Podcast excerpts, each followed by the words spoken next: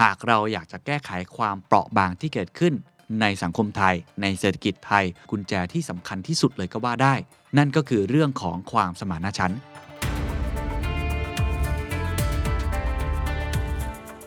งานวิจัยในต่างประเทศพบครับว่าความสมานฉันท์ในสังคมคือ social cohesion มีผลต่อการเติบโตของเศรษฐกิจในระยะยาว เขาเปรียบเทียบเห็นภาพมากเลยนะครับ ฝั่งหนึ่งเขาเรียกว่ากลุ่มสาวรสคือทัศนคติเรื่องคิดใหม่ให้เท่าเทียม มีลักษณะเป็นกึ่งกึ่งเปิดกว้างอยากเปลี่ยนแปลง อันที่ 2 กลุ่มกล้วยหอมครับของเดิมดีก็รักษาเอาไว้สิ This is the Standard Podcast. The Secret Sauce. Executive Espresso. สวัสดีครับ ผมเคนนักคริน และนี่คือ The Secret Sauce Executive Espresso สรุปความเคลื่อนไหวในโลกเศรษฐกิจธุรกิจ แบบเข้มข้นเหมือนเอสเปรสโซให้ผู้บริหารอย่างคุณไม่พลาดประเด็นสำคัญ ตามคำเรียกร้องนะครับกับงานฟอรัม The Secret Sauce Strategy Forum 2022 ที่จบไปแล้วนะครับ หลายคนบอกว่าซื้อบัตรไม่ทัน อยากจะชมย้อนหลังทำอย่างไรดีก็เลยเปิดขายบัตรให้ชมย้อนหลังกันนะครับ วิธีการ ง่ายมากครับก็คือเข้าไปที่เว็บไซต์ zipeventapp.com นะครับในนั้นจะมีเมนูเขียนว่า The Secret Sauce อยู่ เปิดขายบัตรในวันที่ 21 กันยายน จนถึงวันอาทิตย์ที่ 10 ตุลาคมแค่ 20 วันเท่านั้นนะครับบัตรราคาเดียว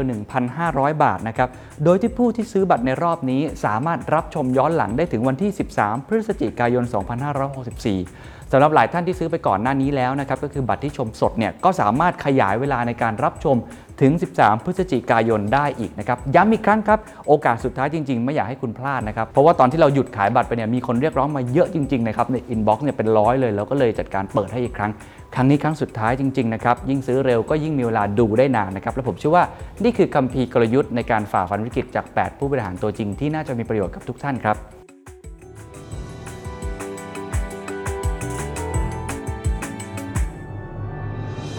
โครงสร้างเศรษฐกิจสังคมไทย ความเปราะบางท่ามกลางความเปลี่ยนแปลง หากเราอยากจะแก้ไขความเปราะบางที่เกิดขึ้น ในสังคมไทย ในเศรษฐกิจไทย กุญแจสำคัญที่สุดอย่างหนึ่ง และอาจจะเป็นกุญแจที่สำคัญที่สุดเลยก็ว่าได้ นั่นก็คือเรื่องของความสมานฉันท์หรือการที่แม้ว่าเราจะคิดต่าง แต่เราคิดต่างอย่างมีภูมิได้หรือไม่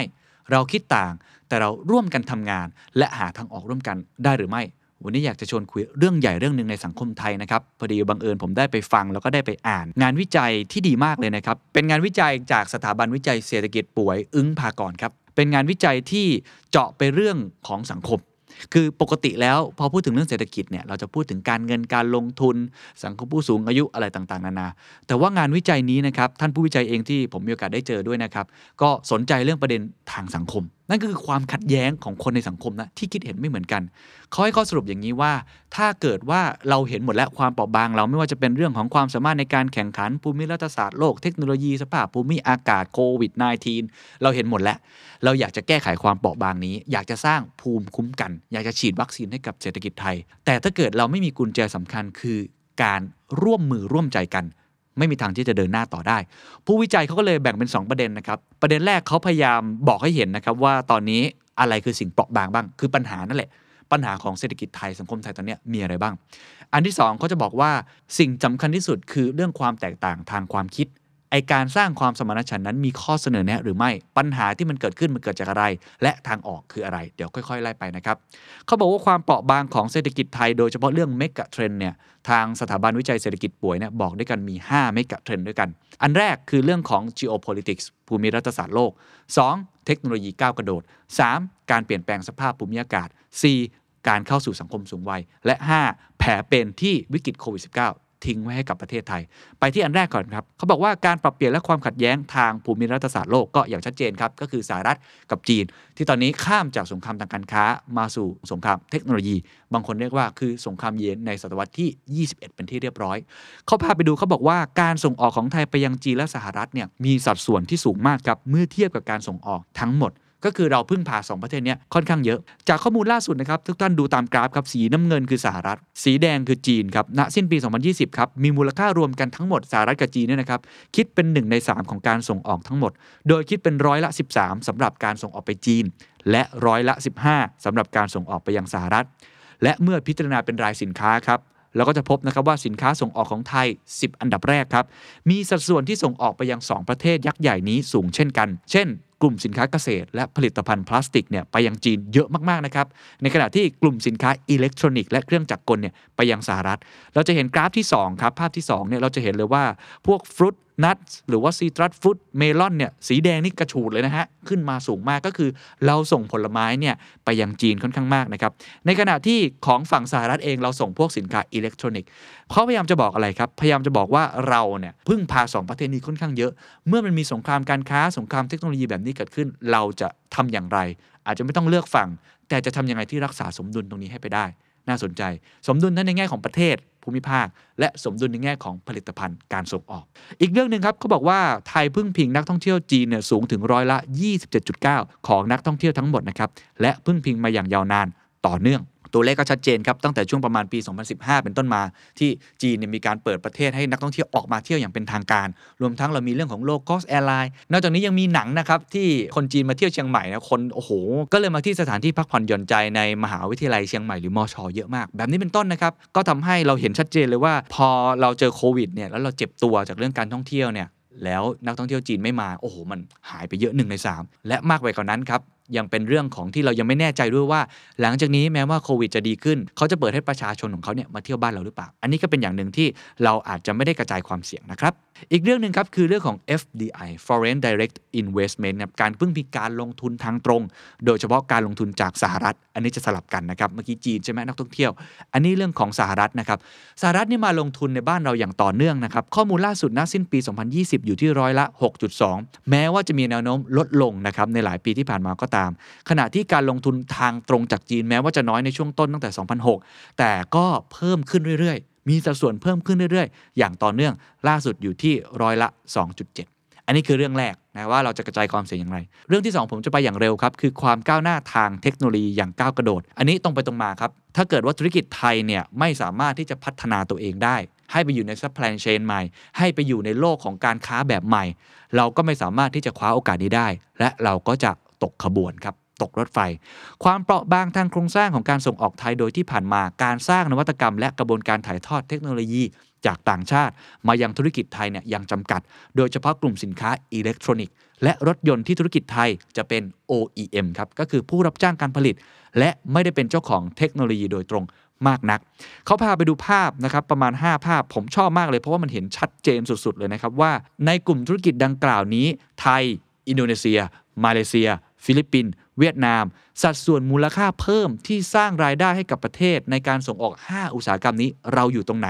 ตั้งแต่ปี 2011 ถึง 2016 เป็นต้นมา เขาไปดูกลุ่มของ 1. คอมพิวเตอร์ 2 คือพวก chemical นะครับเคมีภัณฑ์ 3. motor vehicle นะครับก็คือเรื่องของมอเตอร์ไซค์หรือว่าเรื่องของยานยนต์ต่างๆ 4. rubber ก็คือยางและ 5. food ครับเส้นของประเทศไทยนะครับที่สร้างสัดส่วนมูลค่าเพิ่มเนี่ยคือเส้นหนาๆเราจะเห็นได้ว่าความสามารถในการแข่งขันของเราอยู่ในระดับกลางๆ ก็คือไม่ได้ดีมากเรายังมีโอกาสที่จะควรจะทำให้ได้มากกว่านี้ อันนี้เป็นประเด็นที่เมื่อเทียบกับต่างประเทศ โดยเฉพาะหลาย ๆ ประเทศครับ ไม่ว่าจะเป็นอินโดนีเซียเอง มาเลเซียเอง หรือเวียดนามเนี่ย บางธุรกิจบางอุตสาหกรรมเราแพ้ด้วยซ้ำอันนี้แข่งขันยากขึ้น ถูกไหมครับ มูลค่าเพิ่มไม่มี นอกจากนั้นเขายังไปดูเรื่องความเปราะบางของแพลตฟอร์มครับ เอาง่าย ๆ ครับสองแพลตฟอร์มที่คนไทยใช้เยอะที่สุดครับ ก็คือ e-commerce marketplace และโซเชียลมีเดีย คนไทยเนี่ยใช้แพลตฟอร์มต่างประเทศเยอะมาก Shopee Lazada Facebook Instagram Line อยู่ใน 5 อันดับแรก ขณะที่ของไทยเอง We Love Shopping Thailand Postmart ขายดี คนไทยใช้น้อยมาก อันนี้ก็ทำให้เราอาจจะมีความสามารถในการแข่งขัน หรือว่าเราไม่ได้เป็นเจ้าของเทคโนโลยีแพลตฟอร์มนั้นจริง ๆ เงินก็อาจจะไหลออกไปนอกประเทศ ประเด็นที่3ครับการเปลี่ยนแปลงสภาพภูมิอากาศนะครับก็คือภัยเงียบที่จะส่งผลใหญ่หลวงต่อประเทศไทยหากไม่เร่งปรับตัวตั้งแต่วันนี้ ในหลาย ๆ ประเด็นไม่ว่าจะเป็นระดับน้ำทะเลที่จะสูงขึ้นในปี 2050 จาก climate change พื้นที่ในกรุงเทพและปริมณฑลรวมทั้งจังหวัดรอบ ๆ เนี่ยเสี่ยงสูงที่จะน้ำท่วม โดยก็ทำวิจัยมาอย่างนี้ครับว่า พื้นที่ 1 ใน 3 ของแรงงาน นอกภาคเกษตรทั้งประเทศอยู่ในพื้นที่เสี่ยงที่จะเจอกับภัยธรรมชาติอย่างน้ำท่วม มากกว่าร้อยละ20 ของจำนวนสถานประกอบการ และมากกว่าร้อยละ 10 ของธุรกิจในอุตสาหกรรมส่งออกหลัก ยังอยู่ในพื้นที่เสี่ยงที่อาจจะเกิดเรื่องของน้ำท่วม อันนี้คือประเด็นโดยตรงนะครับ ถ้าประเด็นโดยอ้อมคงไม่ต้องพูดถึงเนาะเรื่องต่างๆ นานาสภาพภูมิอากาศที่ทำให้เราปลูกต้นไม้ได้ไม่เหมือนเดิม เรื่องของความสามารถในการแข่งขัน ถ้าเขาคิดคาร์บอนแท็กซ์เรื่องของกำแพงภาษีขึ้นมา ถ้าเราไม่ปรับตัว เราอาจจะถูกกีดกันได้ ข้อต่อมาครับเรื่องของการเข้าสู่สังคมผู้สูงอายุ อันนี้ตรงไปตรงมาครับโครงสร้างเศรษฐกิจไทยจะพบเรื่องความเปราะบางของโครงสร้าง แรงงานไทย คนไทยเกิดน้อยลง แต่มีคนผู้สูงอายุเพิ่มมากขึ้น ก็จะทำให้เรื่องของแรงงานวัยหนุ่มสาวกำลังซื้อด้วยแรงงานด้วย มันลดน้อยถอยลงไป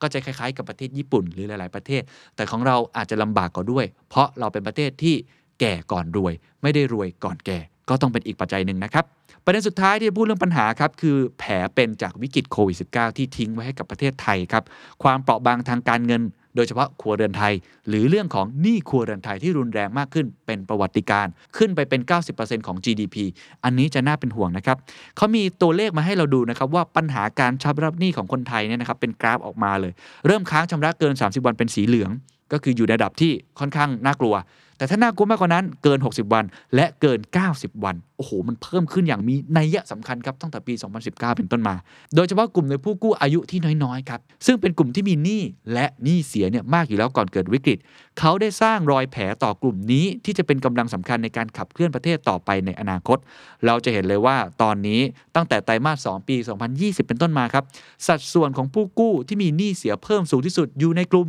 อายุน้อยครับ ซึ่งเป็นกลุ่มที่มีหนี้และหนี้เสียมากกว่ากลุ่มอื่นอยู่แล้ว ประเด็นถัดมาครับ อันนี้จะเริ่มเชื่อมไปสู่ประเด็นเรื่องความแตกต่างทางความคิดแล้วผมชอบประเด็นนี้มาก เพราะเขาบอกว่าความเหลื่อมล้ำทางเศรษฐกิจเนี่ยมันเกี่ยวข้องกับความเปราะบางทางสังคม มันเกี่ยวกันยังไง งานวิจัยในต่างประเทศพบครับว่าความสมานฉันท์ในสังคมคือ social cohesion มีผลต่อการเติบโตของเศรษฐกิจในระยะยาว หลายคนบอกว่าความเหลื่อมล้ำความแตกต่างทางความคิด ไม่ได้มีผลต่อเศรษฐกิจ เศรษฐกิจก็เดินหน้าไป จากผลงานการวิจัยนะครับของคุณแซคแอนแนกในปี 2001 ศึกษาผลของความไว้เนื้อเชื่อใจของคนในประเทศ กับการเติบโตทางเศรษฐกิจกว่า 41 ประเทศ พบดังนี้ ประเทศที่มีระดับความไว้เนื้อเชื่อใจระหว่างกันน้อย จะมีการลงทุนอยู่ในระดับต่ำและนำไปสู่การเติบโตทางเศรษฐกิจในระยะยาวที่ต่ำกว่า ขัดแย้งเยอะ เชื่อใจน้อย เศรษฐกิจจะโตน้อย และการลงทุน น่าสนใจนะครับ อันนี้อันที่หนึ่งอันที่ 2 ครับ เป็นผลการวิจัยอีกอันหนึงนะครับ จากคุณ p e r v e s and Shuhari นะครับ 2015 เขาบอกครับว่าความสมานฉันท์ระหว่างกลุ่มที่อยู่ในระดับต่ำก็คือคนคิดเห็นแตกต่างกันเยอะ ไม่มีความสมานฉันท์ร่วมมือกันเนี่ยจะส่งผลลบต่อการเติบโตทางเศรษฐกิจ อันนี้อันวิจัยที่ 2 แล้วนะเห็นไปในทิศทางเดียวกันว่า ถ้าเห็นไม่ตรงกันเศรษฐกิจจะเติบโตช้าลงทุนน้อย มีผลวิจัยหนึ่งครับ อันที่ 3 ครับ ความสัมพันธ์ระหว่างความเหลื่อมล้ำทางเศรษฐกิจกับความขัดแย้งทางสังคม เขาพบว่าสังคมที่มีความเหลื่อมล้ำสูง คือช่องว่างระหว่างรายได้ ช่องว่างระหว่างความมั่งคั่งห่างกันเยอะๆสูงเยอะๆอาจจะมีความขัดแย้งเพิ่มขึ้นไปด้วย และมีความไม่ไว้เนื้อเชื่อใจกันในสังคมมาก กาวก็คือประเทศที่มีดัชนีความเหลื่อมล้ำสูง จะมีความไว้เนื้อเชื่อใจกันระหว่างคนในสังคมต่ำดูในภาพจะเห็นชัดเจนเลยครับว่า ความสัมพันธ์ระหว่างความไว้เนื้อเชื่อใจและคนในสังคม กับดัชนีความเหลื่อมล้ำเนี่ยมันเป็นลักษณะแบบนี้ คือถ้าเกิดว่าคุณมีความเหลื่อมล้ำสูง คือช่องว่างเยอะๆความไว้เนื้อเชื่อใจจะต่ำทันที โอ้โห นี่เป็นผลวิจัยที่ทำให้เราเห็นหลักฐานเชิงประจักษ์นะครับ เพราะฉะนั้นความสำคัญก็คือ ความสัมพันธ์ระหว่างความสมานฉันท์คือการเห็นทิศทางเดียวกันอาจจะไม่ต้องคิดเหมือนกันทั้งหมด แต่มีความสมานฉันท์ทำงานด้วยกันได้ อยู่ร่วมกันได้ กับการพัฒนาทางเศรษฐกิจ และความเหลื่อมล้ำดูจะกลายเป็นวงจรที่มันเป็นฟีดแบ็กลูปคือสะท้อนซึ่งกันและกัน ประเทศไหน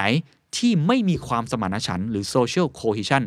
ประเทศนั้นมีแนวโน้มที่จะมีความเหลื่อมล้ำสูง และมีแนวโน้มที่จะทำให้การพัฒนาทางเศรษฐกิจนั้นไม่ดี ผมไม่แปลกใจครับทำไมสถาบันวิจัยเศรษฐกิจป่วยถึงให้ความสำคัญกับเรื่องความสมานฉันท์เราไปดูผลวิจัยต่อครับเขาทำผลวิจัยออกมาด้วยนะครับเขาบอกอย่างนี้ก่อนเขาเกริ่นว่า พัฒนาการของความเชื่อใจของคนในสังคมไทยเนี่ย ลดลงอย่างต่อเนื่อง สะท้อนความสมานฉันในสังคมที่มีแนวโน้มลดลงในช่วง 1 ทศวรรษครับ อันนี้เป็นเซอร์เวยมาจาก World Value Survey นะครับ เป็นข้อมูลสำรวจดำเนินการสอบถามความคิดเห็น และค่านิยมของคนทั่วโลกทุก ๆ 5 ปี พบแบบนี้ ประเทศไทยมีคะแนนความเชื่อใจกันของคนในสังคมลดลง 1 ใน 4 ในช่วงเวลา 10 ปี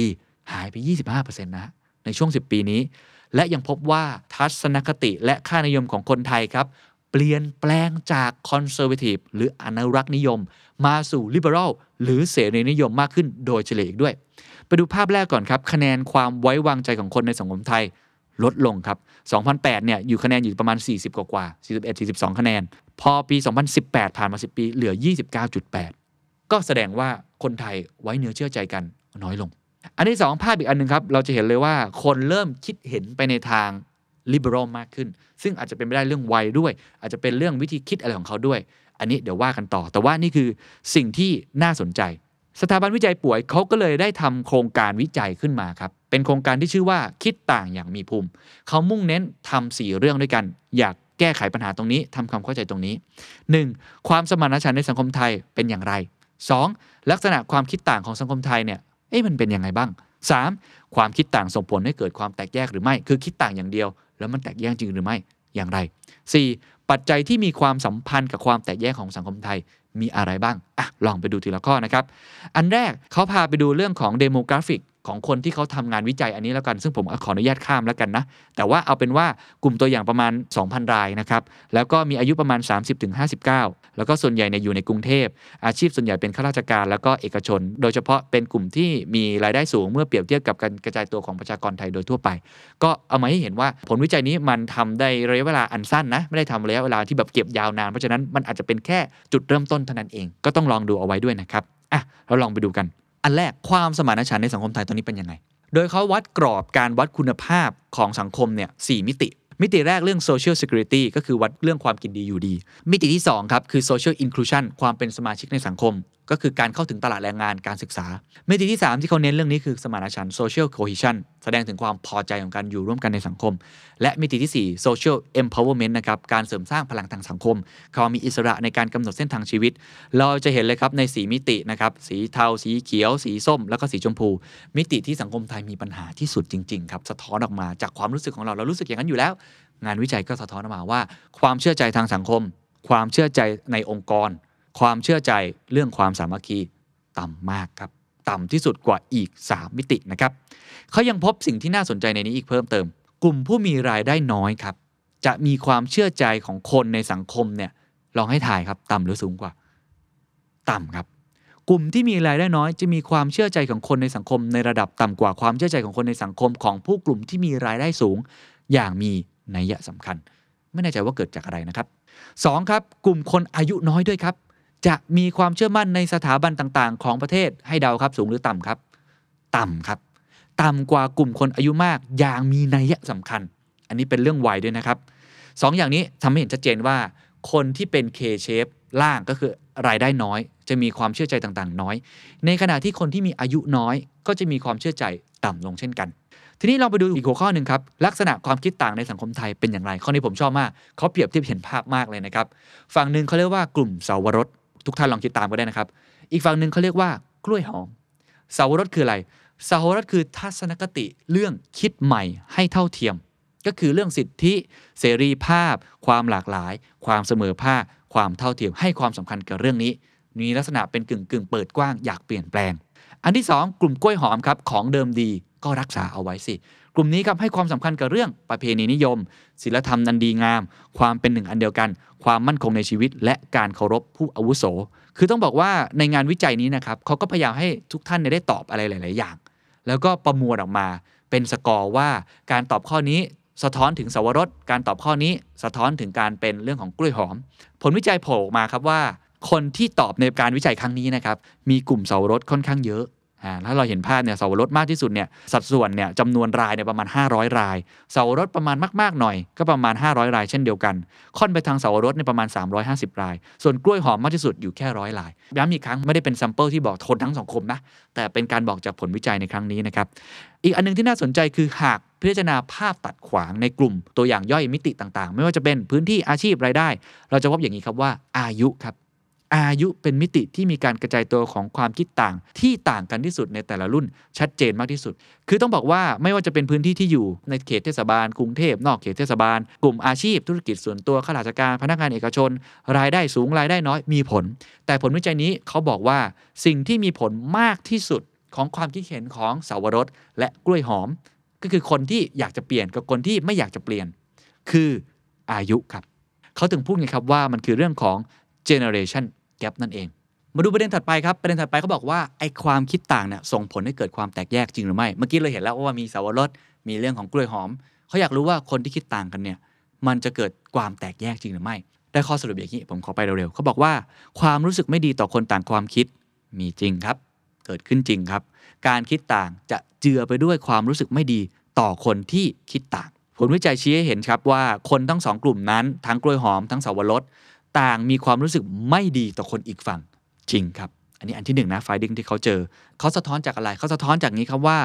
ความไม่ชอบนะคะแนนความไม่ชอบเนี่ยจะเยอะมาก ความเห็นอกเห็นใจเนี่ยในการช่วยเหลือจะอยู่ในระดับที่ต่ำถ้าคุณเจอคนที่อาจจะคิดไม่เหมือนคุณโอ้สำคัญนะภายใต้สถานการณ์สมมุติในวิจัยนี้ก็คือ หากท่านเป็นทนาย และรู้ว่าคนฝั่งตรงข้ามไม่มีความผิด ท่านจะช่วยว่าความให้หรือไม่อย่างไร ในนี้บอกว่าถ้าเกิดว่ามันคิดต่าง คือรู้ว่าคนนั้นน่ะคิดไม่เหมือนกับเราเนี่ยคะแนนความไม่ชอบเนี่ยมันอาจจะมากความเห็นอกเห็นใจก็อาจจะลดลงต่ำลงได้ ผลการศึกษานี้ต้องบอกว่าสอดคล้องกับงานวิจัยในต่างประเทศ หลายงาน เขาพบว่าคนส่วนใหญ่ในสหรัฐที่รู้สึกไม่ไว้วางใจ และไม่ชอบผู้ที่มีความคิดเห็นทางการเมืองที่ต่างกับตน มักพูดคุยแลกเปลี่ยนความคิดเห็น หรือมีกิจกรรมที่ต้องร่วมกัน กับผู้ที่สนับสนุนพรรคการเมืองฝั่งตรงข้ามนั้น น้อยลง ก็คือถ้าเกิดผมคิดต่างจากคุณเนี่ยผมจะไม่ค่อยอยากจะสงสิงด้วยเอางี้แล้วกัน ก็คือมีแนวโน้มอย่างนั้นจริงนะครับ อันที่สองครับอคติต่อความคิดต่อคนคิดต่าง อันนี้น่าสนใจมากเขาบอกว่าคนที่คิดต่าง เราจะยิ่งมองความต่างมากเกินความเป็นจริง ก็คือคนทั้งสองกลุ่มเนี่ยนะฮะจะคิดว่าทั้งสองฝั่งมีความคิดต่างมากกว่าความแตกต่างจริงในเกือบทุกประเด็นคำถาม เช่น ผมถามคำถามสักคำถามหนึ่ง เช่นผมถามว่า ในการปกครองการมีผู้นำที่ดีมีศีลธรรมสำคัญกว่าการมีระบบที่สามารถตรวจสอบผู้นำได้เป็นต้น ฝั่งกล้วยจะคิดอย่างนี้ ฝั่งสวรสอาจจะคิดแบบนี้ ฝั่งแต่ละฝั่งจะคิดว่าอีกฝั่งหนึ่งอะคิดอะไรอยู่ เราจะคิดว่าอีกคนหนึ่งอะคิดต่างจากเราแน่นอน แต่จากผลวิจัยนี้ครับน่าสนใจมากว่ามีหลายเรื่องที่ไม่ต่างขนาดนั้น ก็คือกล้วยกับสวรสคิดคล้าย ๆ กันก็มีนะครับ และแทบจะทุกเรื่องเรามองเห็นเรื่องของการคิดต่างมากเกินความเป็นจริง คือเราทึกทักไปเองว่ามันน่าจะต่างขนาดนั้น ผมว่าอันนี้น่าสนใจแสดงว่าความแตกต่างที่คิด กับความแตกต่างจริง ไม่เหมือนกันนะครับ และบางทีเราอาจจะมีจุดร่วมกันก็ได้ ระหว่างสวรสและกล้วยหอม ผลการศึกษานี้สอดคล้องกับหลายงานวิจัยในต่างประเทศ เขาพบว่าคนส่วนใหญ่ในสหรัฐครับ คิดว่าคนที่สนับสนุนพรรคการเมืองฝั่งตรงข้ามเนี่ยนะฮะคิดต่างจากตนมากกว่าความเป็นจริง เขาเลยสรุปอย่างนี้ว่าความคิดของคนทั้งสองกลุ่มที่สะท้อนความคิดต่างที่เกินจริงนี้ทำให้คนสองกลุ่มอาจมีความคิดคล้ายกัน ไม่สามารถที่จะผลักดันให้เกิดการเปลี่ยนแปลงร่วมกันได้ เพราะไม่ทราบไงครับไม่รู้ไงครับว่าแท้ที่จริงแล้วอีกฝ่ายก็คิดคล้าย ๆ กัน โดยสรุปครับเขาเลยบอกว่า เรื่องนี้แสดงให้เห็นว่าความคิดต่างในสังคมไทยครับ เจือปนไปด้วยความเกลียดชังและอคติ ซึ่งนำไปสู่ความแตกแยก และความขัดแย้งในสังคมดังที่ปรากฏอยู่ในปัจจุบันนั่นเอง มาประเด็นท้ายๆแล้วครับเขาบอกว่าปัจจัยสำคัญที่มีความสัมพันธ์กับความแตกแยกของสังคมไทยมีอะไร ผมสรุปเลยว่าบอกมี 5 ปัจจัยด้วยกัน 1. extremity ความสุดขั้ว 2. ความต่างวัย 3. ความมั่นคงในชีวิต 4. การพูดคุยแลกเปลี่ยนความคิดเห็น และ 5. ความหลากหลายของสื่อที่ติดตาม ไปทีละข้อครับ ความสุดขั้วคืออะไร เขาพบอย่างนี้ครับว่า ความสุดขั้วและความแตกแยกในสังคมนะครับ มีความสัมพันธ์ทางสถิติ โดยเมื่อเปรียบเทียบผู้ที่มีความสุดขั้วต่ำไม่ว่าจะเป็นฝั่งใดก็ตาม กับผู้ที่มีความสุดขั้วสูงมากครับ มีแนวโน้มที่จะมีความรู้สึกไม่ดีต่อฝั่งตรงข้ามมากขึ้น นอกจากนี้ยังพบว่าผู้ที่มีทัศนคติและค่านิยมฝั่งตรงข้าม จะคิดต่างจากตนเองมากกว่าความเป็นจริงเช่นกันก็อย่างที่ผมบอกแล้วเดี๋ยวยิ่งสุดขั้วเราก็ยิ่งคิดว่าคนอื่นสุดขั้วเหมือนเรา 2. ครับความต่างวัยครับความเกลียดชังและอคติต่อฝ่ายตรงข้ามต่างกันไปในช่วงวัย สะท้อนถึงความขัดแย้งระหว่างรุ่น ก็คืออายุน้อย อายุกลางอายุมากคิดไม่ค่อยเหมือนกัน 3. ครับความมั่นคงในชีวิตครับกลุ่มที่ยิ่งมีความมั่นคงทางเศรษฐกิจและสังคมต่ำจะพบแน่นอนครับความสุดขั้วที่สูงกว่า และ มีความรู้สึกไม่ดีต่อฝั่งตรงข้ามมากกว่า และมีอคติต่อความคิดต่างที่สูงกว่าก็คือเรื่องความเหลื่อมล้ำนั่นเองเขาหิวไงฮะ 4. ครับการพูดคุยแลกเปลี่ยนความคิดเห็นครับพบว่าคนที่พูดคุยแลกเปลี่ยนความคิดเห็นกับคนในครอบครัวและเพื่อนบ่อยครั้งกว่า จะมีความสุดขั้วความรู้สึกไม่ดีต่อฝั่งตรงข้าม และอคติหรือการเหมารวมทางความคิดของคนคิดต่างที่น้อยกว่าครับ คือคนที่มีโอกาสได้สัมผัสกับคนที่คิดต่างจากเราบ่อยๆ อาจจะมีโอกาสที่จะทำให้เขานั้น มีเรื่องของอคติน้อยลงเพราะเขาเข้าใจไงครับ และอันที่5ครับความหลากหลายของสื่อที่ติดตามครับคือเรื่องของ Echo Chamber ผู้ที่บริโภคสื่อที่เหมือนเหมือนกันกับคนฝั่งเดียวกัน ในระดับสูง มีแนวโน้มครับที่จะมีความสุดขั้วสูงกว่า มีความรู้สึกไม่ดี ต่อคนฝั่งตรงข้ามมากขึ้น และมีอคตินะครับต่อความคิดแตกต่างมากกว่าความแตกต่างจริงสูงขึ้นครับในทางกลับกันครับ คนที่เสพสื่อที่หลากหลาย บริโภคสื่อที่อาจจะมีหลายรูปแบบนะฮะ ก็จะมีอคติต่อคนฝั่งตรงข้าม น้อยกว่า อันนี้น่าสนใจครับ จะมีกราฟออกมาให้ทุกท่านได้เห็นนะครับ จะเป็นรายชื่อสำนักข่าวทั้งหมดว่า ส่วนใหญ่แล้วคนที่ตามในสำนักข่าวนั้นเนี่ยเป็นเสาวรสหรือว่าเป็นเรื่องของกล้วยหอม อันนี้เขายังไม่ได้ตัดสินนะว่าสื่อนั้นเป็นหรือไม่เป็นผมย้ำอีกครั้ง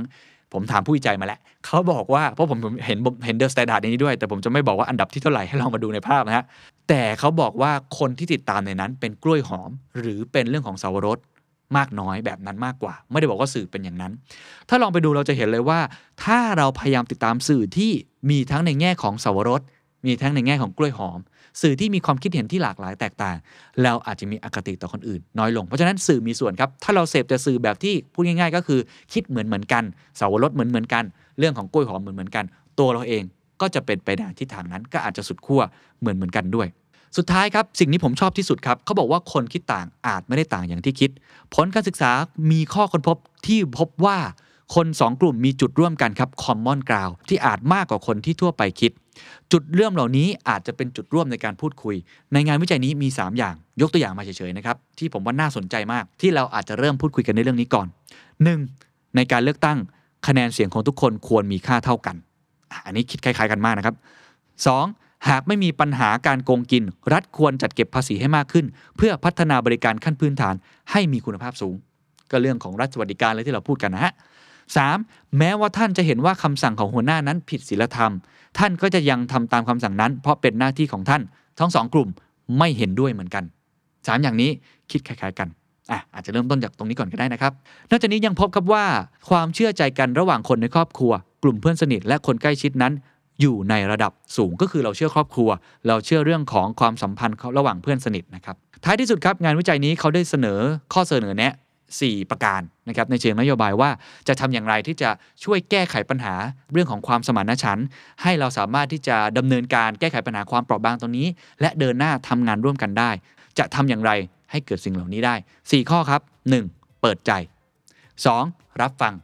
3. พูดคุย 4. ร่วมมือ ผมอาจจะสรุปทิ้งท้ายไว้ตรงนี้นะครับ ว่าจะทำอย่างไรให้สังคมเรากล้าที่จะเปิดใจกันมากขึ้น 2. จะทำยังไงให้สังคมเรามีคนที่รับฟังกันมากขึ้น 3. จะทำยังไงให้เกิดการพูดคุยที่เป็นเซฟสเปซพูดคุยกันด้วยอารยะมากขึ้น และพูดความจริงซึ่งกันและกัน ไม่กลัวทัวร์ลงอะไรแบบนั้นนะฮะและ 4. ทำอย่างไรที่ไม่ได้พูดคุยแต่เกิดความร่วมมือกันเกิดขึ้น นี่คืองานวิจัยที่แนะนำให้ไปอ่านเพิ่มเติมนะครับ ขอบคุณสถาบันวิจัยเศรษฐกิจป๋วยมากๆนะครับที่ทำมาเรื่องนี้ แล้วก็หวังว่าน่าจะเป็นไอเดียนะครับน่าจะเป็น insight key finding บางอย่าง ที่ทำให้หลายท่านเนี่ยไป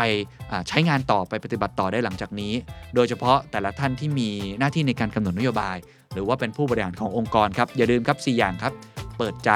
รับฟัง พูดคุย และร่วมมือ สวัสดีครับ